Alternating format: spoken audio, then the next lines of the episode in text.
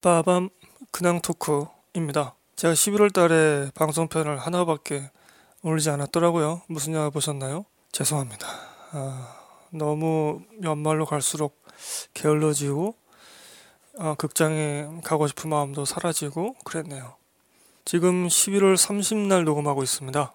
그래서 오늘 밤에 아마 올릴 수 있지 않을까 싶은데 음, 오늘은 오늘 원래는 그 28일 날 개봉한다는 미션 재개봉을 보고서 간단하게 이 그냥 토크로 후기를 남기려고 했었는데 이 미션 재개봉 상영관을 도저히 찾을 수가 없더라고요. 제가 찾는 법을 몰라서 그러는 건지 왜 이렇게 음, 재개봉을 한다고 설렘을 주고서는 뒤통수를 치는 겁니까? 지금 제가 영화관 입장권 통합 전산망에 들어가서 보니까 예, 스크린이 어, 지금 이게 57개가 뜨는데 전국에 이게 예전에 개봉했던 그 몇번 재개봉을 또 했었더라고요. 몇 년 전에도 재개봉 또 했었고 그 숫자인지 아니면 2019년 11월에 재개봉했던 그 숫자인지 모르겠네요. 여하튼 저는 찾을 수가 없었습니다. 아마 수도권 쪽에는 몇 군데 있지 않을까 싶은데 제가 지금 수도권에 안 살고 있기 때문에 매우 화가 나네요. 원래 미션 같은 경우는 제가 정말 좋아하는 영화고 나중에 기독 시리즈로 다룰 예정이라서 여하튼 그건 패스하고 어, 오늘 한 세 가지 정도 다른 말씀 드리려고 근황 토크 열었습니다. 빠밤. 첫 번째로는 저희 어, 제가 지금 세탁기를 해놓고서는 녹음하는 거라서 좀 소음이 들어갈 수 있네요. 예, 정겨운 세탁기 소리라고 생각하시면 될 것 같습니다. 어, 강신의 영화제 설문이 조만간 올라갑니다. 음, 아마 12월 2일 정도 월요일부터 제가 아마 방송편으로 홍보를 할 것 같고 어, 그 설문 개설은 아마 12월 1일에 할 것 같네요. 저희 블로그나 트위터 쪽에. 그래서 한 보름 정도 12월 15일까지 설문을 받겠습니다. 청취자분들 많이 참여 부탁드리고요. 그 설문은 우리 청취자분들만 참여해 주시면 감사하겠습니다. 어, 작년에는 9분이 참여를 해 주셔가지고, 그 재작년에는 한 20명이 넘었었는데, 한 24명이었나? 그랬었는데, 올해도 뭐 그렇게 참여 숫자가 많을 것 같지 않아서, 어, 좀 간단하게 설문을 좀 만들어 볼까 계속 고민 중입니다. 아직까지도. 음, 원래 객관식으로 좀 했었는데, 그 문항수도 좀 줄이고, 그래서 좀 표가 많이 모이도록 작품에 한 작품에 뭐 그런 식으로 좀 해볼까 생각 중이고요. 어떻게 보면은 저희 강신의 수다에 뭐 1년을 결산하고 또 12월에 뭐 축제 같은 느낌으로 마무리하는 이벤트이니까 많은 분들 잊지 말고 꼭 참여해 주셨으면 좋겠습니다. 뭐 궁금한 점들 있으시면 저희 블로그나 트위터 쪽에 남겨주시면 되죠. 강신의 수다 검색하시면 되고요. 어, 그러네요. 네. 두 번째 넘어가 보겠습니다. 두 번째 말씀드릴 거, 빠밤. 어, 겨울왕국 한번 언급하려고 합니다. 겨울왕국으로 이제 두 가지를 다 채우려고 하는데, 이제 스크린 독과점 문제가 겨울왕국 때문에 다시 뉴스에 나오고 막 그렇게 됐죠. 네. 음, 우리 청취자분들 정말 지겨우실 것 같아요. 제가 뭐 계속해서 스크린 독과점은 뭐 언급했었으니까 저희 방송편 무슨 영화 보셨나요? 그 방송편은 처음 시작할 때 아예 이제 스크린 숫자를 언급하면서 시작하잖아요. 너무 너무 지겨우시더라도 다시 한번 좀 말씀드리려고 합니다. 겨울왕국이 지금 보니까요. 스크린 숫자 최대 숫자는 2648개를 기록했었네요. 요거는 역대 2위의 기록입니다. 역대 1등은 어벤져스 엔드게임인데요. 엔드게임 같은 경우는 2800이 넘어가는 그런 숫자였는데 지금 겨울왕국 2 같은 경우는 어, 상영 점유율이 73%가 넘어갑니다. 73.9% 그리고 좌석 점유율이 79.4% 그렇게 기록하고 있습니다. 그러니까 스크린 숫자 그리고 상영 점유율, 좌석 점유율 이런 것들 좀 복잡하잖아요. 어, 그 스크린 독과점을 가장 직관적으로 알 수 있는 거, 대중들이 알 수 있는 건 스크린 숫자이죠. 근데 스크린 숫자 2648개를 겨울왕국 속편에 가져갔는데 이 스크린 숫자 같은 경우는 이 중복 계산이 될 수 있거든요. 하나의 스크린에 여러 개의 상영 회차에 여러 개의 영화들이 함께 달릴 수 있죠. 뭐 우리 퐁당 상영이라 해야 되나? 교차 상영 그것이 문제가 됐었던 적도 있습니다. 그러니까 하나의 스크린을 하루 종일 하나의 영화가 차지하는 게 아니라 여러 영화가 공유하기 때문에 그 모든 영화들에게 그 하나의 스크린이 계산이 되는 거예요. 다. 더 적확한 지표는 이제 상영 회차를 중심으로 따지는 상영 점유율이겠죠. 모든 상영 회차들에서 그 영화가 어느 정도를 차지하고 있느냐.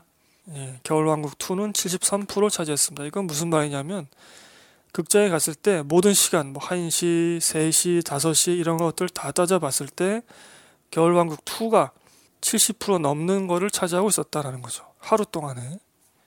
음, 우리 청취자분들은 영화를 골라서 예매도 하시고 그래서 극장에 가시는 분들이 대부분이겠지만 대부분의 대중들은 그냥 아 오늘 극장에 가볼까? 뭐 심심한데 그래서 극장에 가서 영화를 고르시는 분들이 아니면은 뭐 예매를 하시더라도 며칠 전에 예매하는 게 아니라 몇 시간 전에 뭐 하루 전에 이렇게 예매를 하기 때문에 아무래도 그때 상영 회차를 딱 보게 되면은 이렇게 그 상영 시간표에서 70% 넘게 차지하고 있는 영화를 선택할 가능성이 더 커지겠죠.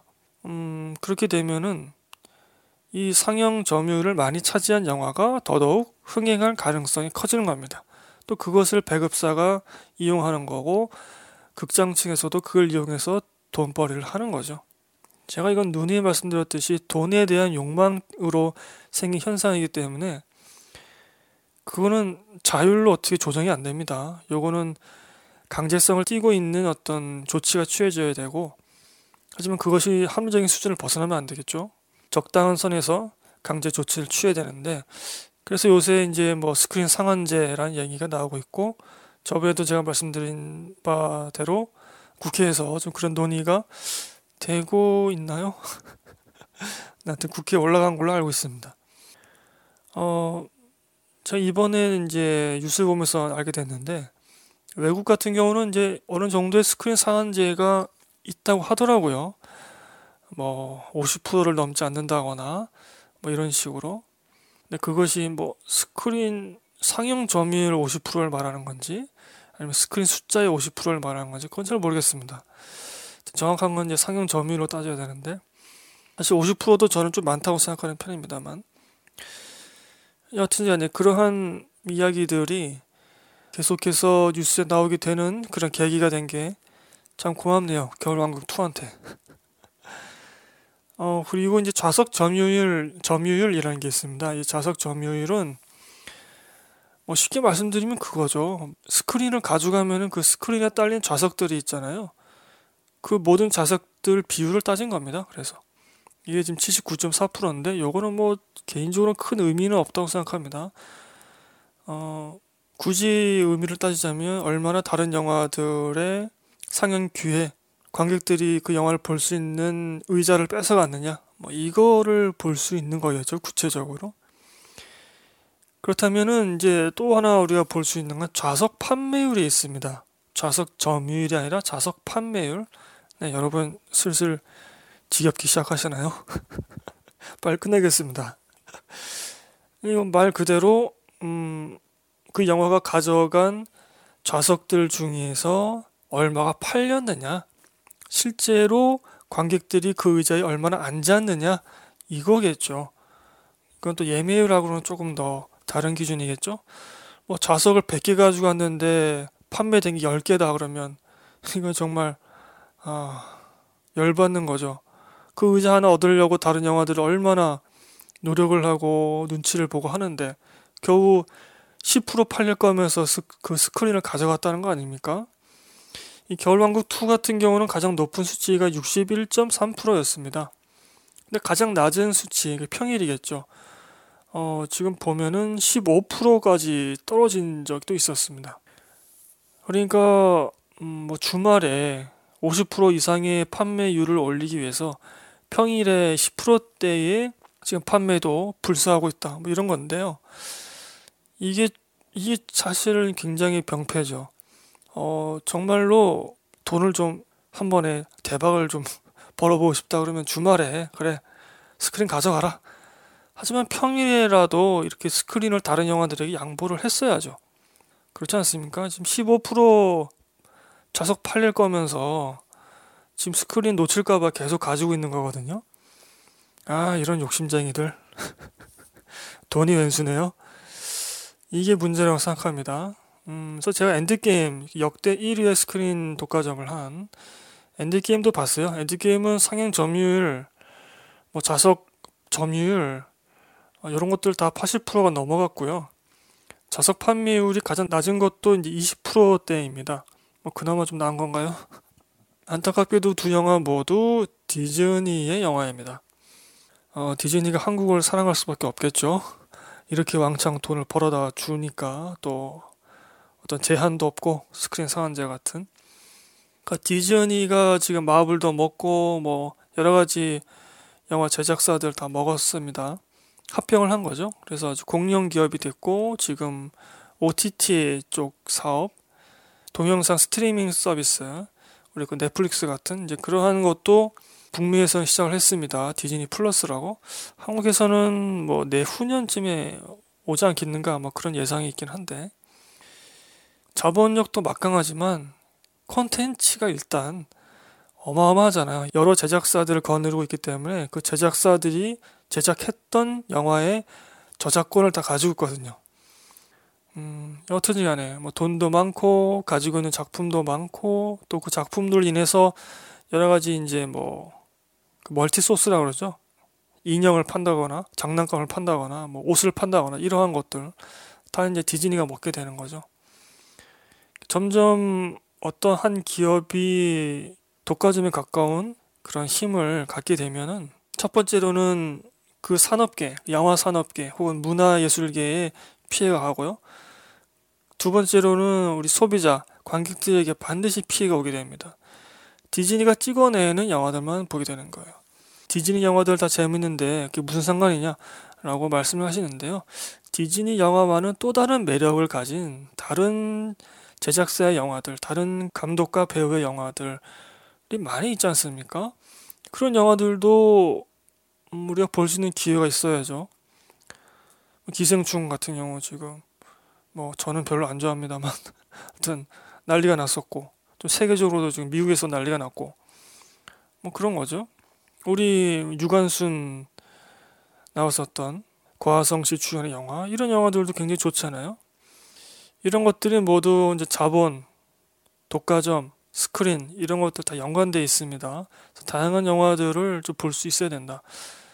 저는 재미없는 영화들한테 스크린 주는 거는 그렇게 찬동하지 않습니다. 그런데 적어도 이게 재미가 있는지 없는지 관객이 판단할 수 있는 기회는 줘야 한다는 거죠. 그리고 또 모든 영화가 하향 평준화돼서 뭐 500개 정도만 다 가져간다. 이런 식의 이거 정말 사회주의인데 공산주의. 그런 식으로 하는 건 또 반대입니다. 음, 자본이 많이 투입된, 뭐 투자가 많이 된 그런 영화들 같은 경우는 조금 더 규모가 많게 스크린을 가져갈 수도 있겠죠. 그러니까 뭐든지 다 적정선을 유지해야 되는데 그것을 계속 파괴하고 있는 게 문제인 겁니다. 네, 아, 여기까지 하겠습니다. 여러분 지겨우시죠? 이거 제가 예전에 계속 드렸던 말씀이라서 다시 반복해서 들으시니까 네. 빠밤 세 번째 마지막인데요. 겨울왕국 2 관련해서 이제 아이들 문제 어, 상영 시간에 아이들이 너무 시끄럽게 군다. 그래서 문제다 라는 지적이 있었고 또 그에 반해서 또 노키즈 하는 거냐, 또 아이들 혐오하는 거냐, 뭐 구체적으로 들어가면은 아이들 데리고 온 그 부모들을 혐오하는 거냐 이런 식의 또 반발도 있습니다. 그러니까 소위 말해서 저희가 예전에도 한번 녹음한 적 있었던 이제 광크죠. 관람 매너가 이제 깨지는 뭐 그런 건데 이것도 좀 균형을 잡고 서로 좀 배려하고 양보할 수 있었으면 좋겠는데 요즘은 너무 의견들이 극단적으로 좀 치우치니까 어, 어떤 분들은 이런 말씀 하시더라고요. 너네가 보헤미안 랩소디를 보면서 노래 부르고 난리 친 것은 왜 잊어버리고 아이들이 겨울왕국 보면서 노래 부르고 하는 것은 그렇게 비판하느냐라고 말씀하시는데 이런 단순 비교는 저는 맞지 않다고 생각합니다. 왜냐하면 보헤미안 랩소디 같은 경우는 싱어롱 상영관이 따로 있었잖아요. 막 노래 부를 수 있고 막 어, 춤추는 막 이러한 상영 타임이 따로 있었습니다. 물론 그렇지 않고 일반 상영관에서만 노래 부르고 그런 분들도 계셨던 것 같은데 네. 그런 분들은 문제인 거고 여하튼 그런 싱어롱 상영관이 있는데 그 모습과 어, 아이들이 겨울왕국 보면서 막 노래 부르고 막 이런 것을 단순 비교하는 건 잘못이다. 특별한 경우와 일반 경우를 어, 동일선상에 두고 비교하면 안 되는 거죠. 그렇다고 해서 어, 겨울왕국 2에서 아이들이 와서 뭐 노래 부르고 하는 것을 모두 다 비난할 수 있겠느냐? 거기에 대해서 저는 조금 균형을 좀 잡고 봐야 되지 않는가 싶어요. 기계적 중립처럼 볼 수도 있겠는데요. 제가 정말 싫어하는 건데 예컨대 정말 어른들을 위한 그런 애니메이션 같은 경우 있습니다. 뭐 너의 이름은 이런 것들 혹은 뭐 미야자키 하야오 감독의 영화들 같은 경우는 연령대가 조금 있어야 되잖아요. 뭐 적어도 뭐 10대 중후반 그 이상 어, 그런 아이들이 보기에 좀 적합한 애니메이션이고 어른들도 충분히 즐길 수 있고 이러한 영화들 같은 경우는 뭐 애들이 와가지고 막 떠든다 그러면 그건 좀 문제가 되겠죠.